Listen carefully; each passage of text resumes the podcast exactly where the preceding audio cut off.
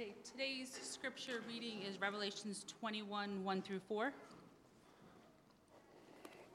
On page 848 in these Bibles. Okay. Then I saw a new heaven and a new earth, for the first heaven and the first earth had passed away, and there was no longer any sea. I saw the holy city, the new Jerusalem, coming down of, out of heaven from God prepared. I'll that again. I saw the holy city, the new Jerusalem, coming down out of heaven from God, prepared as a bride beautifully dressed for her husband. And I heard a loud voice from the throne saying, Look, God's dwelling place is now among the people, and he will dwell with them. They will be his people, and God himself will be with them and their God. He will wipe every tear from their eyes. There will be no more death, or mourning, or crying, or pain, for the old order of things has passed away. The word of the Lord. Thanks be to God. Thank you, Angela. Wonderful. Today, we are wrapping up our sermon series on what we believe. We've been going through our articles of faith, uh, each article by article, learning about who God is, the Bible, who Jesus is, the Holy Spirit, what is the church, salvation. And we're heading towards our end right now. We're wrapping up tonight. Uh, we're talking about heaven. Now, last week we talked about hell, a uh, pretty serious topic. And if you missed that, I encourage you to go back and listen to that. And if you missed any of them, I encourage you to just go back and work through our articles of faith and uh, think about and, and begin to learn what we believe as a church uh, at Cornerstone. Let me say a prayer and then we'll begin. Heavenly Father, thank you so much for your Son. Thank you so much for eternity, for heaven, uh, that we get to end on this note. Uh, because this note, this ending note, uh, is the beginning of a whole new song. Uh, a song that we're all going to uh, experience and hear uh, as we put our faith in Christ Jesus and walk with Him into eternity. I pray that you would bless this message in His name. Amen. Let's talk a little bit about heaven, about eternity.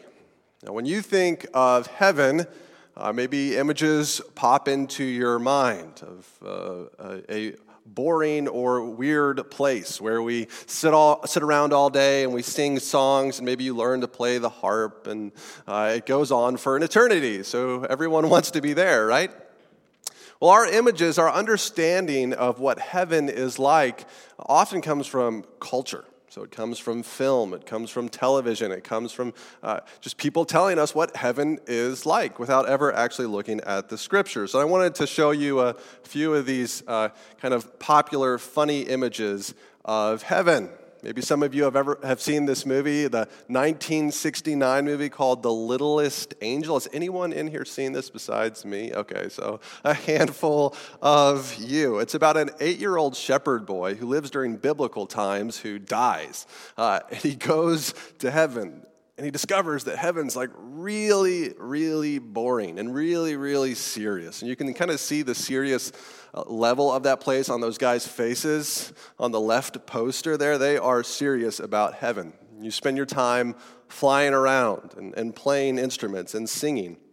Uh, and it's kind of a, a long, boring place. I don't think that's correct. I don't think that's right. Now, I watched a newscast, I don't know when it was, maybe a couple of years ago, uh, where uh, the newscast uh, anchor was interviewing someone, someone who had recently lost a child. And the newscaster said, Isn't it comforting knowing that your child is in heaven and is an angel and has wings? And I was just like, What, what qualifies you just because you tell us the news? Like, how can you make a statement? That's a huge, huge statement, and it's not what we see in the Bible. You don't magically become an angel and get wings when you die. More recently, and this is on TV right now, it's called The Good Place. It's a television show. It stars Kristen Bell. Uh, she does the voice of the younger sister in Frozen. I don't know what her name is. Uh, but she dies and she goes to the good place. She goes to heaven. Uh, but she discovers she's not actually supposed to be there. She See, uh, she's there by mistake. Heaven is reserved for not just like people that did better than average, it's reserved for like the top 5% of good people. So you got to do really, really, really well to get into heaven. And she is not a good person. She should not be there. Maybe that's your belief. You think, ah, if I can just have my good deeds outweigh my bad deeds, uh, that will like tip uh, kind of a spiritual scale, and I will then be able to walk into heaven uh, and spend the rest of eternity there. Well, that's not what the Bible teaches. Last week, we looked at what the Bible teaches, and we have this outlined in our article of faith, which explains what happens when we die. We believe in the personal and undeniable return of the Lord Jesus Christ to earth and the fulfillment of his kingdom. We believe in the resurrection of the body, the final judgment, the eternal punishment of the wicked, and the eternal peace and joy of the righteous. So, what did we learn last week? Well, we learned that if you don't have a saving relationship with Christ Jesus, you go to a place of judgment, of God's judgment, hell. We don't want anyone to go there. That's not something that I want. It's not actually something that God desires Himself. But if you reject Christ, that's where you end up. But this week, we're focusing on those that do trust Christ, those that uh, are repenting of their sins, just like Terry said, and, and putting their faith and trust in Christ Jesus. They go to heaven. Now, I want to pick up where we ended last week. So, we talked about the final judgment, where people are separated, the sheep and the goats, to heaven and to hell. And I want us to begin with heaven. See, Christians will inhabit the new heaven and the new earth with God. And a Christian is a true follower of Christ, right? Now, this week, as I was preparing, I read uh, a couple books. I read uh, Heaven Biblical Answers to Common Questions by Randy Alcorn. Now, this is like a condensed version of his longer one. If you want to learn about heaven, that's a great book to pick up. Uh, another book that I read uh, is Eternity Changes Everything by Stephen Witmer. Stephen is a pastor in Pepperell. Uh, and he was actually one of my professors uh, in seminary. And he wrote this great little book on heaven. And I'm going to use some of his kind of outlines and resources, his research, as we go through this message. And as he talks about Revelation 21, he breaks kind of down uh, the, the new heavens and the new earth into three categories that I've reshifted and reshaped into three R's. Now, our current earth, where we are right now, what we're living and, and breathing in, not a different planet. will be transformed. It will be changed into the new heaven and the new earth through three R's through a removal, a restoration, and a return. So, first, let's talk about the removal. Now, today's passage, Revelation 21, 1 through 4, it's all about the new heaven and the new earth. But to understand it right, you have to look at the context that takes place right before it.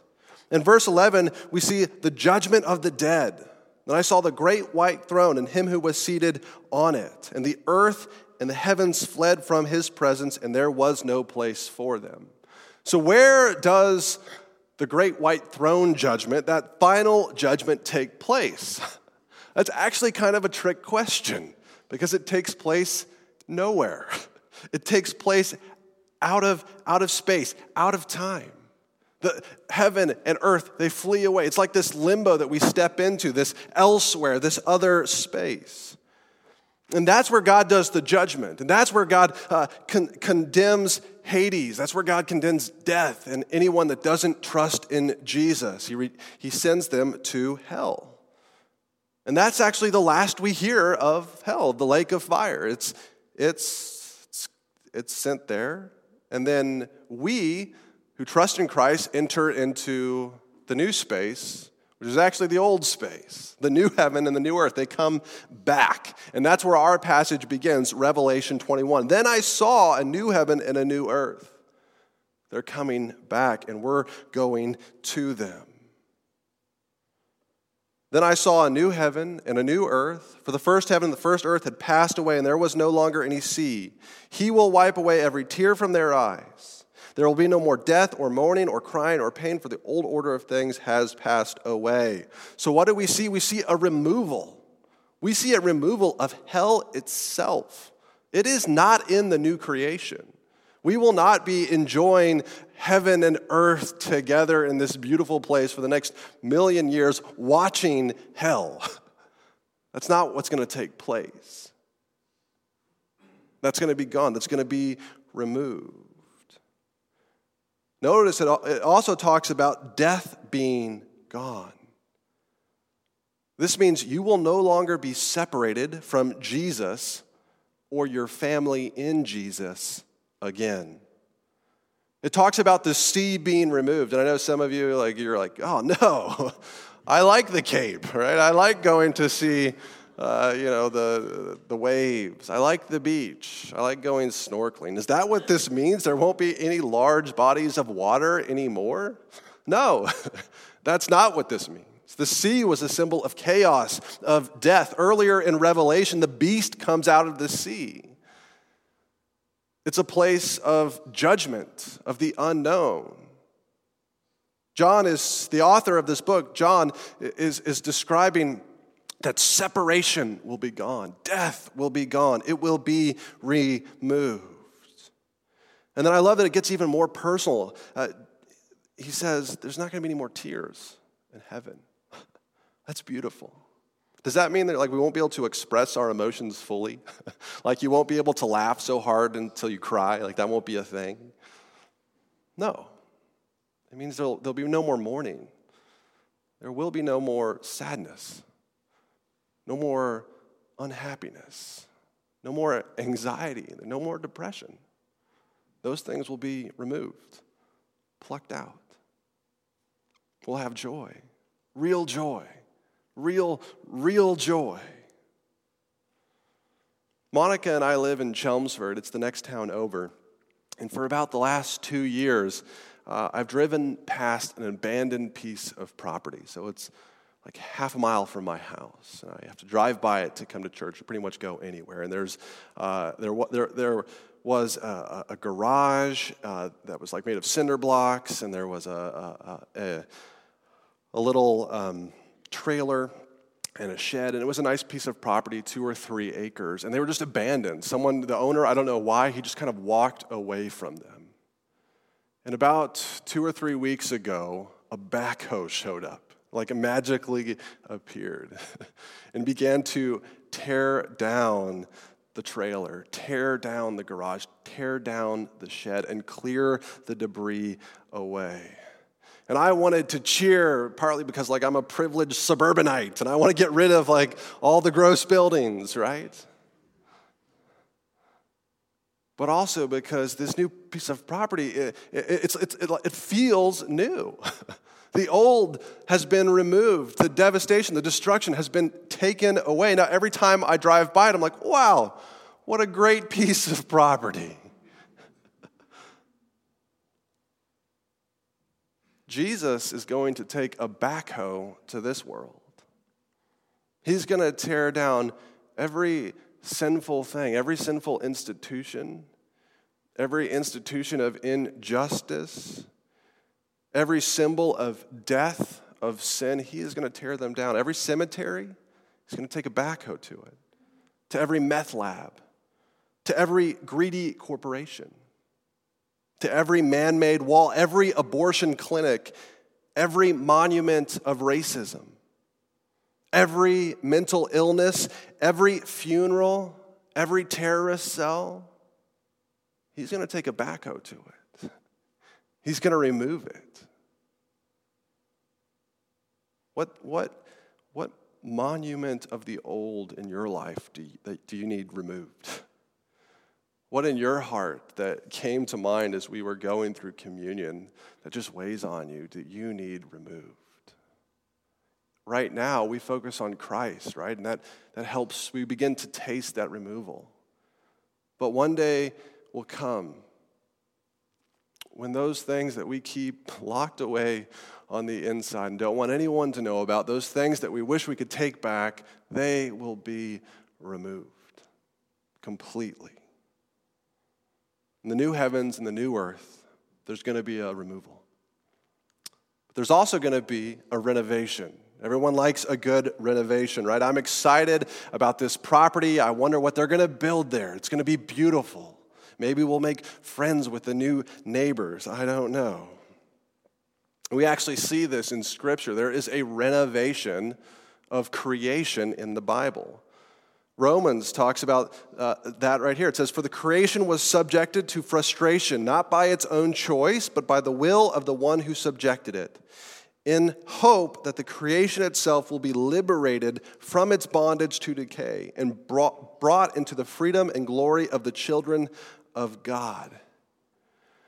Did you hear? Do you see the most important word in this paragraph? It's liberation creation is going to be liberated from sin. See, sin isn't just something that happens in like kind of a, a, a, geopolitical or social way. It's something that happens in my heart, but then it's also something that has saturated and broken down all of creation. The birds, the sky, the, the, the clouds, the mountains, the trees, they're all affected by the fall, and they're all going to be redeemed. They're all going to be perfect.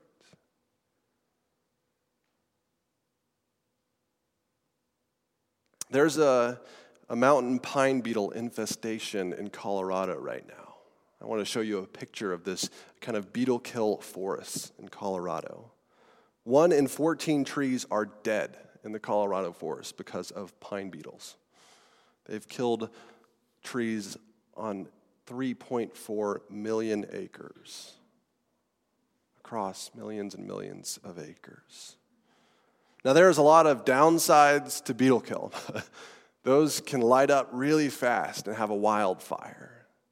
It's also less trees to just filter the air, so more pollution. But even this can be used for beauty.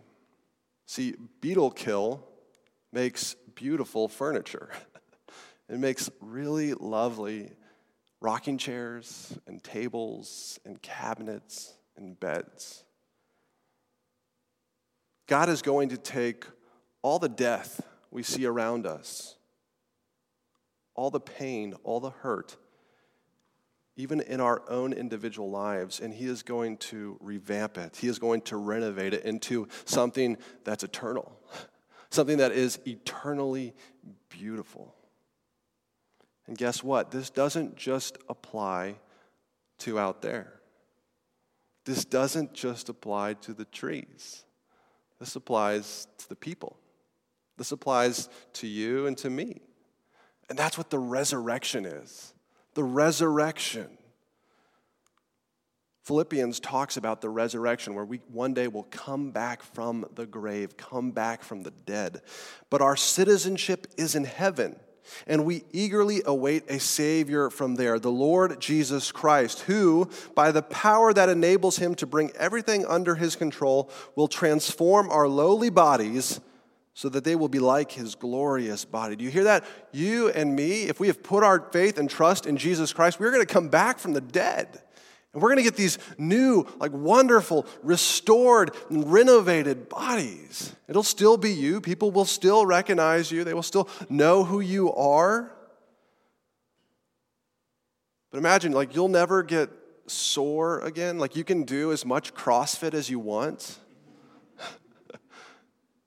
You'll never feel like you've overeaten and feel like you have to throw up. You'll never feel like you've undereaten and feel unnourished. So you will be perfectly satisfied. Your, your body will experience perfection, a life without sin. how do we know this? Because your body will be like Jesus' body.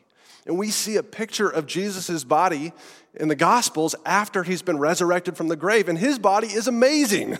he can walk through walls, he does miracles. And sometimes you can recognize him, but he's so glorious and he's so different that he's like hard to recognize, even to his disciples. And that's Jesus. Like he, he's not suffering, from, he didn't suffer from sin in his life. He wasn't a sinful being. He ascended. We're going to have glorious bodies just like him. In seminary, I took a class on Revelation. Uh, Professor Sean McDonough was my, my teacher. In one of the classes, as we were nearing the end of the book of Revelation, someone asked him, Well, what will happen in heaven to like people that lost limbs in this life? or we're born with deformities, or just aren't right in that way. And maybe some of you are asking, well, what will happen to like my special needs child? Will they be that way forever in the new heaven and the new earth? My professor shared how he used to volunteer with kids with deformities and disabilities. And one little boy had no legs. Like my, my professor described it as a flipper. He had no legs, he was in a, a wheelchair. And he was, uh, the professor was volunteering with another man who the kids called Uncle, and I've changed his name to Jerry. And Uncle Jerry was telling the kids about the new heaven and the new earth, and that heaven's streets will be made of gold. And the little boy asked, Will I have new legs there? And Uncle Jerry said, Yes, you'll have new legs. And the little boy asked, Uncle Jerry, when I get to heaven, will you run down heaven's streets with me? See, there's going to be a restoration, there's going to be a renovation. I don't know about you, but I want to run down heaven's streets with that little boy for the first time with his new legs. I want to experience that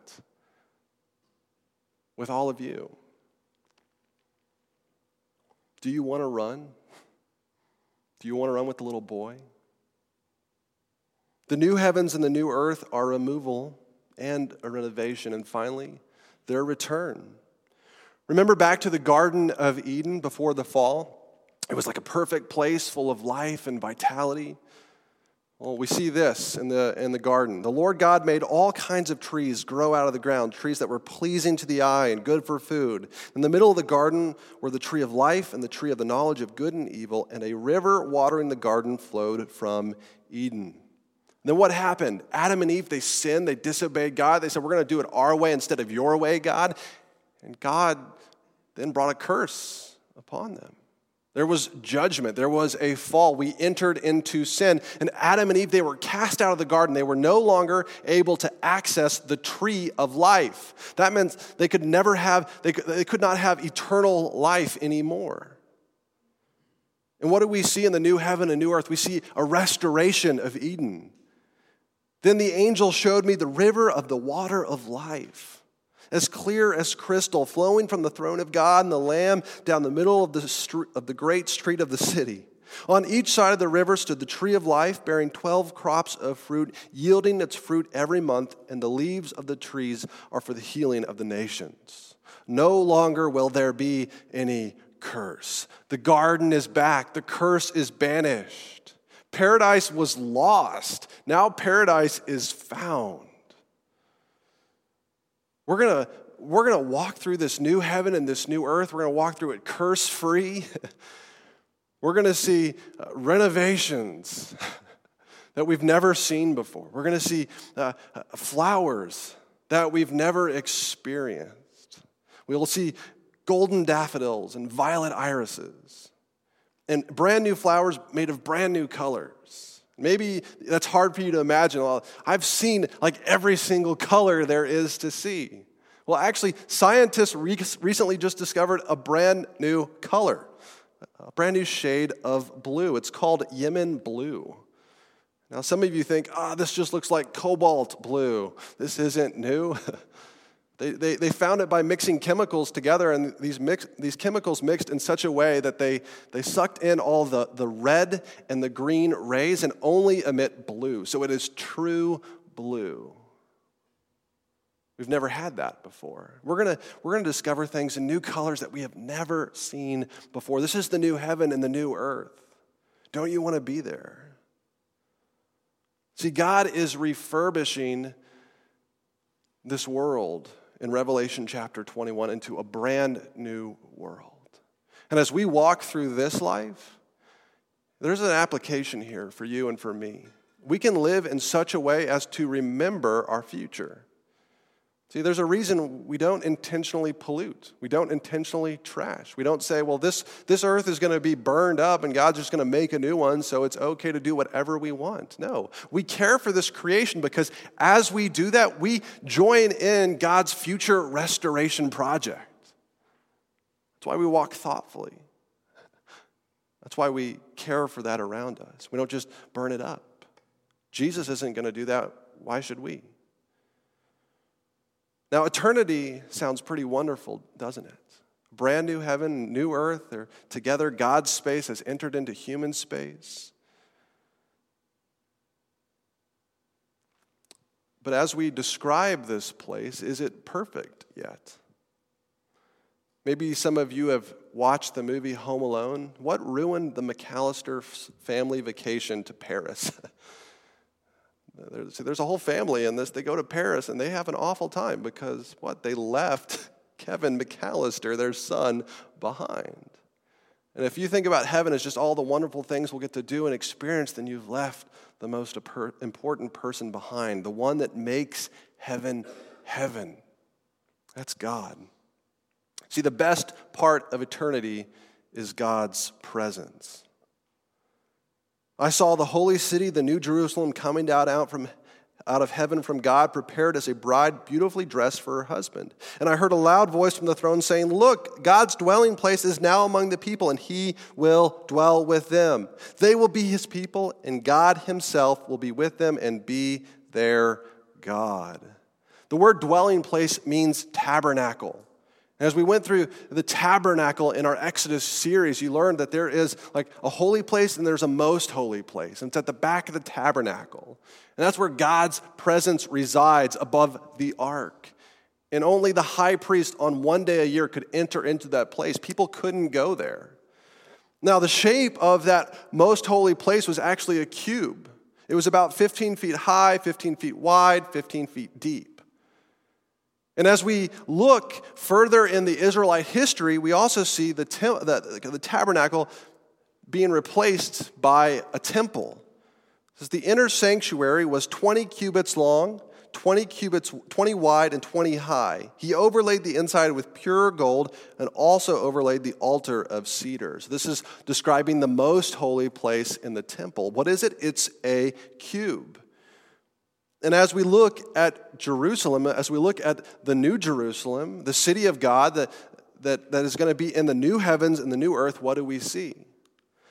This city was laid out like a square, as long as it was wide. He measured the city with the rod and found it to be 12,000 stadia in length and as wide and high as it is long. The wall was made of jasper and the city of pure gold, as pure as glass. So, the, the most holy place within the tabernacle and the temple has become the most holy city, the cubed city in Revelation. Now, does this mean we're going to have like a massive city just kind of like sitting on, on earth that's, that's like as wide as it is tall? I don't really think so. I think it's symbolic imagery that God's presence that once was limited to that most holy place will be huge, and God will dwell with his people. God's going to dwell with us, with you, with me. We're going to be unhindered by sin in this most holy place. Now, Stephen Witmer, as he was writing his book, he talked about how he loved to go on trips to his grandparents' house. And not just for the fun of everything they got to do at his grandparents' house, but for seeing his grandparents themselves. And we all have stories like this, right? Like I love playing on Pole Hill outside of Estes Park, Colorado. That's where I grew up. In Pole Hill, there's this Bible school. There's this chalet that you can run around. So there's lots of different rooms, lots of different locations, a game room, a gym, a rope swing. So it's like every young boy's just like fantasy place to grow up, to hang out. But the reason I loved going to Pole Hill was not for all those things, it was for my friend Joseph and getting to spend time in relationship with him and his family. The reason we want to spend time in eternity is because we're going to be in relationship with God and with Jesus Christ, with the Father, with the Son, and with the Holy Spirit forever and ever and ever. We're going to be with them. The word with matters.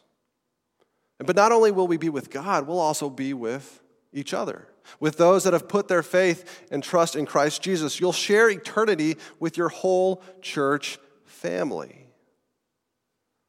Now, in our passage, the, the New Jerusalem, the city of God, is, is symbolic of the most holy place. It's symbolic of God's presence. But our passage also calls it the bride of Christ. It comes down as a bride beautifully dressed for her husband.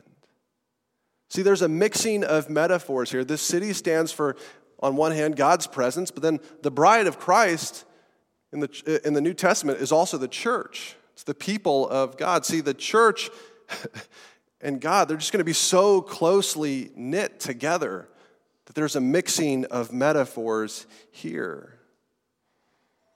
If you believe in Christ Jesus as your Lord and your Savior, you won't be married to like your husband or wife from this life in eternity, you will be married to Jesus. He will be your groom, along with everyone else that trusts Christ Jesus. And that, that way of describing it is, is a way of describing the, the commitment and the intimacy and the love we will experience for all eternity with Jesus. And we see this extends to everyone that's ever put their faith and trust in Jesus. After this, I looked, and there before me was a great multitude that no one could count from every nation, every tribe, people, and language, standing before the throne and before the Lamb. Do you ever feel like you don't have enough time to, to spend with the people that you love in this life? Maybe after church, you're like, oh man, I wish fellowship time was like three hours so I could spend all that time with the, the people that I love and care about here. Or small group, you wish it could last longer. Well, in eternity, we're going to have millions of years, billions of years to spend getting to know each other and then every single believer that has ever lived from every time and every place. You will have eternity to become best friends with everyone that trusts Jesus. Think about that for a moment. That means in a million years from now, I bet you will be best friends with like a Christian who lived in the third century in the Middle East, or maybe you'll, you'll find a close fellowship with a believer from Mongolia or Africa. I love this quote from Randy Alcorn as he described the relationships that we'll have in heaven and the new heaven and the new earth. From there, we will work outward, developing new friendships without ever losing the old ones. Heaven is where our ultimate family and best friends will be, including we, many we don't know yet. In fact, you may not have met your best, the best friend you'll ever have. I love that. You might not even have met your best friend yet. Maybe some of you are thinking, oh, my spouse is my best friend, like my husband, my wife. What I tell Monica is that like we have a head start on eternity of having the best friendship we can now. We're just going to take that friendship into forever. No one will be able to take that relationship away from you. That having been married, that having formed those bonds of love. But you won't be married, but it'll be even better than that. I want to close with my final invitation to come and to share eternity with God and with your whole church family. If you don't know Jesus as your Lord and Savior, there is, there is something that you need to do tonight. You need to repent of your sins and put your faith in Christ because that opens up a brand new eternity. An eternity spent in a place that we can't even begin to understand, but we can, we can look out and we can begin to imagine as we look outside. Last week, I closed by asking a pretty tough question Does hell break your heart? Well, this week, I want to close by asking Does heaven fill your heart? Does heaven, like that future hope, fill your heart with joy and with happiness, knowing this place that we're going, with excitement? God wants to fill our hearts so that we can walk through this life enduring through hardships because we know we're not going to be stuck in these things forever, by treating uh, creation around us with care because we know that we're part of that, that greater restoration process. God also wants us to share this future homeland with others. The reason we share Jesus with others is not just so that they can escape the judgment of hell, that's half the picture. We also want them to share in the eternity of a beautiful new home with us. I don't know about you, but I want my friends, I want my neighbors, I want my coworkers to share in eternity with me. Next Saturday is Bring a Friend Day at Cornerstone. Let's all invite a friend, not because we are scared out of our mind for them, but we can imagine a greater future for them. A future with Jesus and a future with us that is beyond belief, that is wonderful and unimaginable. Come share eternity with God and with your whole church family. Let me pray. Father God, thank you for your love. Thank you for your grace. Thank you for having Christ Jesus prepare a new heaven and earth for us, a home where we can spend eternity with you, God, and with each other. I am so excited to, to enter into eternity with these people. and form relationships and friendships that this life can't even begin to scratch at. I pray that you would give us all a greater vision of eternity. I also lift up the offering before you. Help us use this offering wisely to, to point toward that, to that future home. It's in Jesus' name I pray. Amen.